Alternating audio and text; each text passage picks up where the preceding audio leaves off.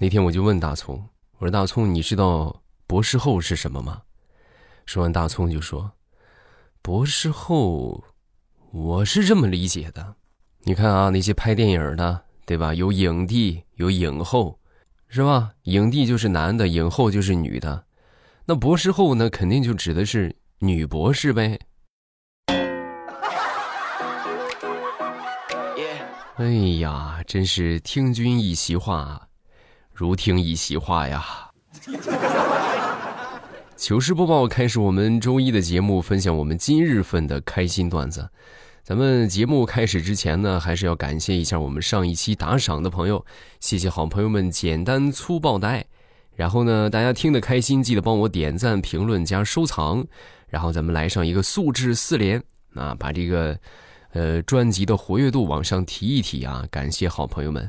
这个叫做一三八六零二三，还有听友一九一七，还有陈小星，还有一三八六七二三啊，漫步人生九九九，感谢你们的支持。然后我们继续来分享段子吧，说一说我上初中的时候。我记得上初中有一回上这个化学公开课，那就是挑每个班挑几个学生，然后去上这个公开课。你们也知道化学这个东西啊，就特别的枯燥，是不是？尤其是那什么元素化合价啊，要亲命了，就听得我是头头晕脑胀啊，听得我天昏地暗。正好呢是临中午去吃饭的最后一节课，也特别饿，又饿再加上听不懂啊，头晕眼花，我就睡过去了啊。老师在台上讲着什么化合价，什么元素，而我的脑子里满满的都是粉蒸肉、红烧肉、回锅肉，以至于老师当时提问到我，瞬间就冷场了。你知道，老师当时就问：“啊，来这个同学来回答一下问题。”啊，其实为什么叫到我呢？因为平时来说啊，我这个成绩在班里还算是比较不错的，但是我当时这个心思没在这上边，我还是站起来了。站起来，好在我同桌当时提醒我啊，小声的提醒我。结果我可能是脑子里边想这些红烧肉想的实在是太入迷了，我就脱口而出啊，我吃青椒炒肉。从那以后我就荣登了我们学校公开课的黑名单啊！但凡是老师说以后下周上公开课，就是保准没有我。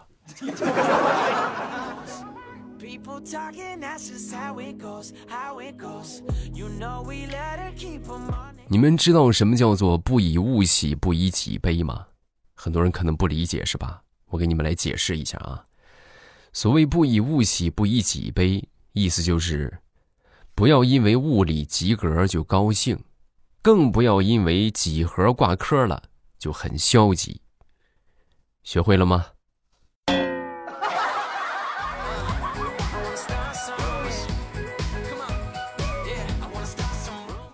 那天我媳妇儿就跟我说，老公你看为什么我们南方普遍比北方都有钱呢？啊，我当时听完之后我就说，我说你仔细看看这个南方的南字，南下边那个是什么符号啊？那是人民币的符号，那能不富吗？你再看看北，北那多像两个人相互背离啊，两个人心都不齐，能挣钱吗？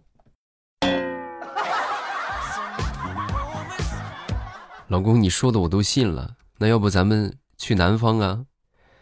哎，你拉倒吧，上哪儿咱也挣不着钱。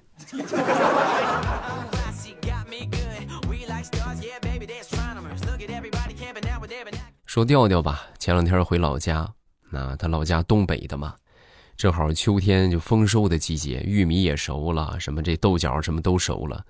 然后中午啊，他妈给他烀好玉米啊，还特意烧了几穗让他带回家。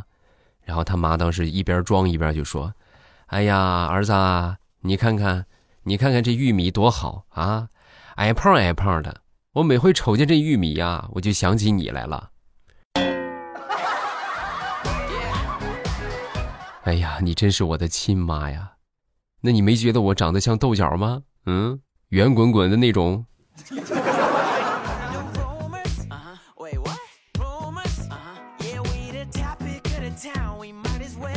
前段时间呢，去参加一个考试啊，然后其中有一个大哥呢，就一直在摆弄他这个橡皮，结果被监考老师就带走了。怎么回事呢？橡皮上面有个显示屏，这大哥作弊。我当时我就觉得这大哥简直多余了啊！这大哥瞅着最起码得有将近五十了，得四十多岁啊！我们考的是数学，同志们，数学高等数学，你就别说高等数学，就一般的数学，就是给你答案，你也不会抄啊啊！就那些符号怎么写是吧？怎么怎么抄，你可能都抄不明白啊！结果你说他，你看还作弊，佛系一点啊！你像这种考试吧。就根本不需要多带东西，就带上一支笔就足够了。大哥这明显带个橡皮就是多余的啊！你拿一支笔，你能写就写，不能写就不写，你根本就用不着橡皮嘛。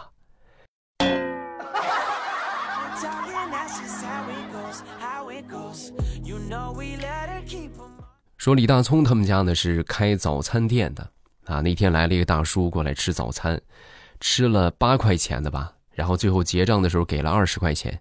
大葱就给他找了十二啊，正准备给他递钱的时候呢，这个大叔默默的又掏出了两块，啊，那什么，我这正好有零钱，你给我抹掉零头，你找我十块吧。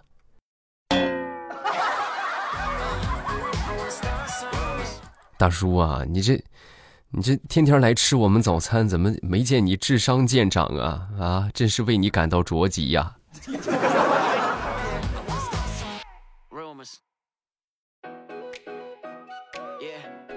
说张大炮是非常典型的搭讪高手啊，怎么说呢？就那天张大炮就跟我说啊，我前两天在街上遇到了一个姑娘，长得特别好看，是我喜欢的类型啊。那怎么最后怎么样？人家姑娘是不是没理你？什么？我们微信都加上了。同志们，他用的这个方法特别的棒，分享给你们啊。他当时是这么做的。鼓起勇气过去跟这个美女搭讪啊，这个姑娘，你能帮我个忙吗？啊，这美女一看啊，什么忙啊？就是你看啊，我这刚才收了五十块钱，我也不知道真假，你能帮我看看吗？行啊，没问题啊。然后这姑娘就你把钱给我吧，啊，那个什么，你你加我一下微信吧，我微信红包转给你。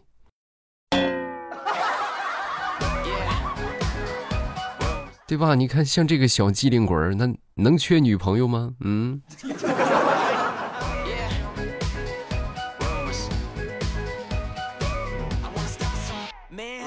说说我表弟吧，表弟以前在这个快递公司工作啊。有一天晚上呢，这个跟着司机去市中转部啊，去这个送件。刚开始那几天呢，一直都是他跟司机来搬这些大件。而过了几天之后呢，这个司机当时就说，哎呀，你这老是搬大件也跟着我挺累的，你这样吧，你明天早上你早去，然后你去挑小件行不行？表弟一听合适啊，是不是太合适了啊？然后就答应了啊，因为早去挑小件的话就得很早，凌晨四点多钟他就去了。去了之后呢，好不容易把这些小件挑完了，六点多钟那个司机来了啊，来了之后就问他，挑完了吗？啊，都挑完了，那走吧，你接着跟我搬大件去吧。城市套路深，我要回农村。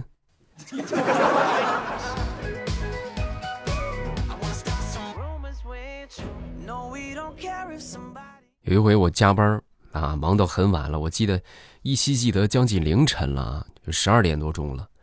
然后我从楼上下来，下来准备回家。啊，你说怎么就那么巧，刚好就看到我们那个门卫大爷在花坛里边就撒尿啊！我正准备低头呢，是吧？就这假装没看见，结果这大爷抬头看见我了啊！那你说这不打招呼又不合适，是吧？大家都很尴尬。为了缓解这种尴尬的气氛，我当时就弱弱的说了一句：“哎呀，大爷，这么晚了还浇花呢？”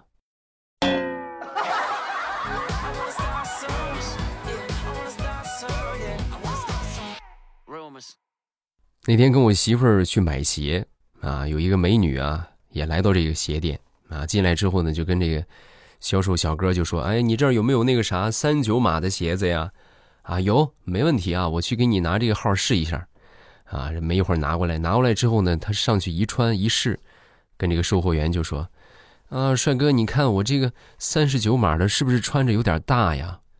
啊，说完呢，当时售货员呢肯定给他挑合适的，是吧？哎呀，是有点大，那个我这边还有其他小号的，你要吗？说完这美女就说，我不要啊，我就要这个三十九码的。啊，那行，那我帮你装起来吧。啊，说完之后，这个女孩当时就说，我刚才不是说了吗？三十九码我穿起来大，我不要。哎，同志们，真的，我发现现在真的销售太难干了。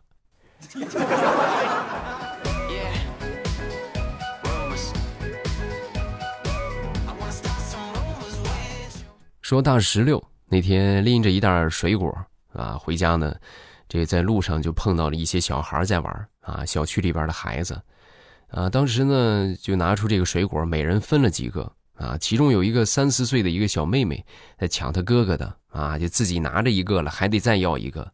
当时这个大石榴就把她拉住啊，就给她讲了一个孔融让梨的故事，是吧？你不能这个样啊，你是这样是不对的。我给你讲一个孔融让梨的故事。讲了半天，这小姑娘始终没倒过来，一直在说孔融让梨，孔融让梨，孔融让梨啊！说了半天，大石榴恍然大悟：宝贝儿，我怎么觉得你是故意的呢？你是不是觉得我长得像恐龙啊？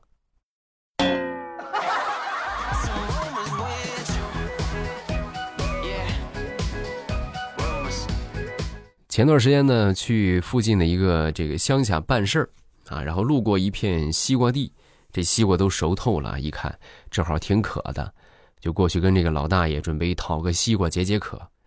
来到这个老大爷旁边啊，我就跟老大爷说：“大爷，能不能让我吃瓜呀？天气太热了。”这老大爷当时听完之后，悄悄地凑到我的面前，轻声地说：“小伙子，我告诉你啊。”我隔壁家的王妹子跟村东头老李两个人偷偷处对象的，他们俩差了三十多岁，我跟你说，你可不能跟别人说啊！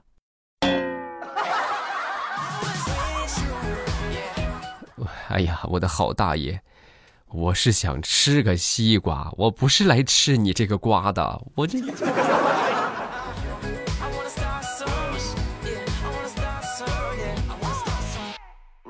说李大聪这两天啊一直是愁眉不展，然后我那天看见他，我就问他，我说咋地了，怎么这么蔫不拉几的？说完这大聪就说，哎呀别提了，我特别郁闷，我那天跟客户吵架，结果我没吵赢，气得我两天没睡好。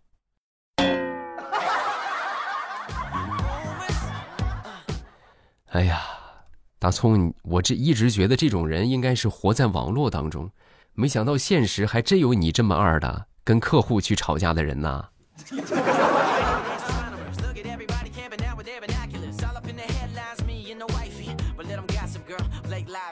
说说我们公司技术部的老李啊，老李那天过来就找到我，哎，你快看看我这手机最近老是很卡，卡的都不行了啊，你说我怎么办呢？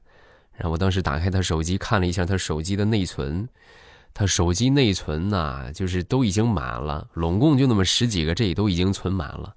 存满之后我就跟他说，我说你得清一下内存了，你特别是这个微信啊，没用的东西该删就删啊。然后那天呢他又找到我，哎你快看看吧，我这微信我都删的就剩五十个联系人了，你这怎么还是很卡？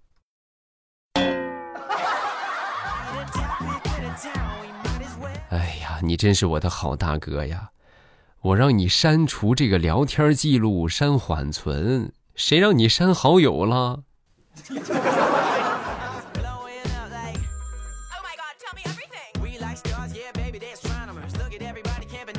说表妹啊，那天呢和她男朋友吵架啊，她男朋友当时很生气啊，摔门就走了。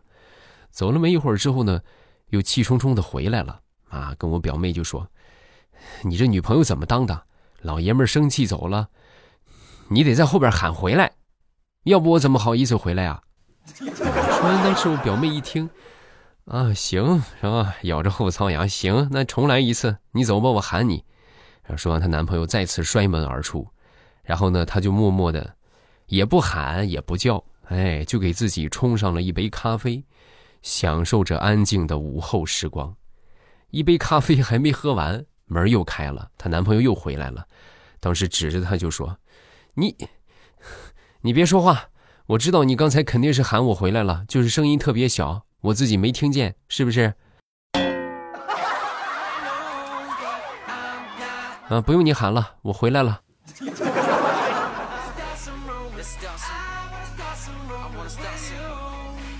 好了，段子分享这么多，下面我们来看评论啊。然后大家不要忘了，如果觉得段子不够听啊，可以去听我们的小说。小说收听方法很简单啊，直接点我的头像进主页，然后就可以收听到我们的各种各样的这个小说了啊。最近限时免费的叫做《娇俏一女九千岁的心头宠》，然后呢，你们去这个收听这本小说就可以了啊，点上订阅再去收听啊。另外呢，每天晚上八点我都会在喜马拉雅直播啊，收听的方法也是到了八点，然后你们点我头像就可以进到直播间了，也很简单也很方便啊。就是他们两个都有一个共同的特点，就是我的头像啊，你们要记住我那个黄黄的大脸啊，一点我那个头像就可以进到直播间啊，很方便，大家不要错过啊。咱们来看一看评论吧啊。最近这个评论有点少啊，大家还记住啊，一定要记住我们这个评论得继续往上提一提啊，每天都这个没事就发一个评论啊，有事没事咱们就发一个评论，你们的评论会对我们的节目有很大的帮助啊。下一个叫做云深云朵深处的便利店啊，换老师真的受不了，同学还是关系比较好的，还总叫我拍答案，我发也不是不发也不是，那你就不发呗，对吧？你为了同学好是吧？你说我不能给你发呀，你给你发你自己你都不学，是不是？我这不害了你吗？啊！但是他实在想要你就给他发，给他发到什么时候呢？到老师发现你们俩的时候，这个事情就到此结束了，是吧？你看就给你发，老师都发现了，那就不能给你发了，对不对？这个事情不就过去了吗？是不是？下一个叫做听友三四五七一九三三幺。和女朋友吵架冷战了，想和好，但是她不理，于是呢我就给她转了五百二十块钱，然后呢又转了一三一四。不久之后呢就来了一条信息，有诚意的话一句话不要分开说啊，就她那个意思就是五二零一三一四是吗？哎呀，那一非一般土豪所不能承受也。这个叫做施正言啊，我是从二零一三年小学二年级开始听欧巴的我讲笑话，听了十年了，现在是高三，明年就高考了，你看看是不是喜马拉雅第一老主播啊。然后呢最近听说这儿许愿很灵啊，我许个愿，希望家人身体健康，明年能考上理想的大学，未来越办越好啊，加油，没问题的啊。希望你这最后的一年时间好好学习啊，努力拼搏，争取考个清华吧，好吧，咱们就把目标定小一点啊。祝你考上理想的大学啊！但是呢，这个许愿归许愿，还是得脚踏实地，认真的去这个复习之前学过的课程啊。这个叫做听友二二三一三啊，他说一五年跟初恋在一起听的未来欧巴，现在是二二年，人家结婚了哈，哎呀太难了，二二年一五年二二年啊，那这个也哎呀好几年了也，那你也赶紧找啊，你也赶紧找对象，也赶紧结婚啊，是不是？下一个叫做多拉书生啊，未来欧巴，我喜欢上女朋友的弟弟了怎么办？我喜欢上女朋友的弟弟了怎么办啊？你是个男的，然后你喜欢上了你女朋友的弟弟啊，那那就一起玩呗，对不对？那弟弟那就是也是你弟弟呗啊，你们就一起玩，那喜欢的还不好吗？是吧？你不会说的是那种喜欢吧？那你赶紧去找他弟弟，和你女朋友分手啊，别耽误你女朋友，听见没有？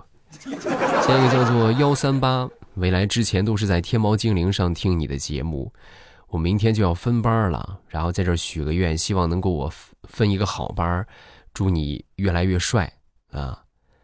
那么什么叫好班呢？你有标准没有？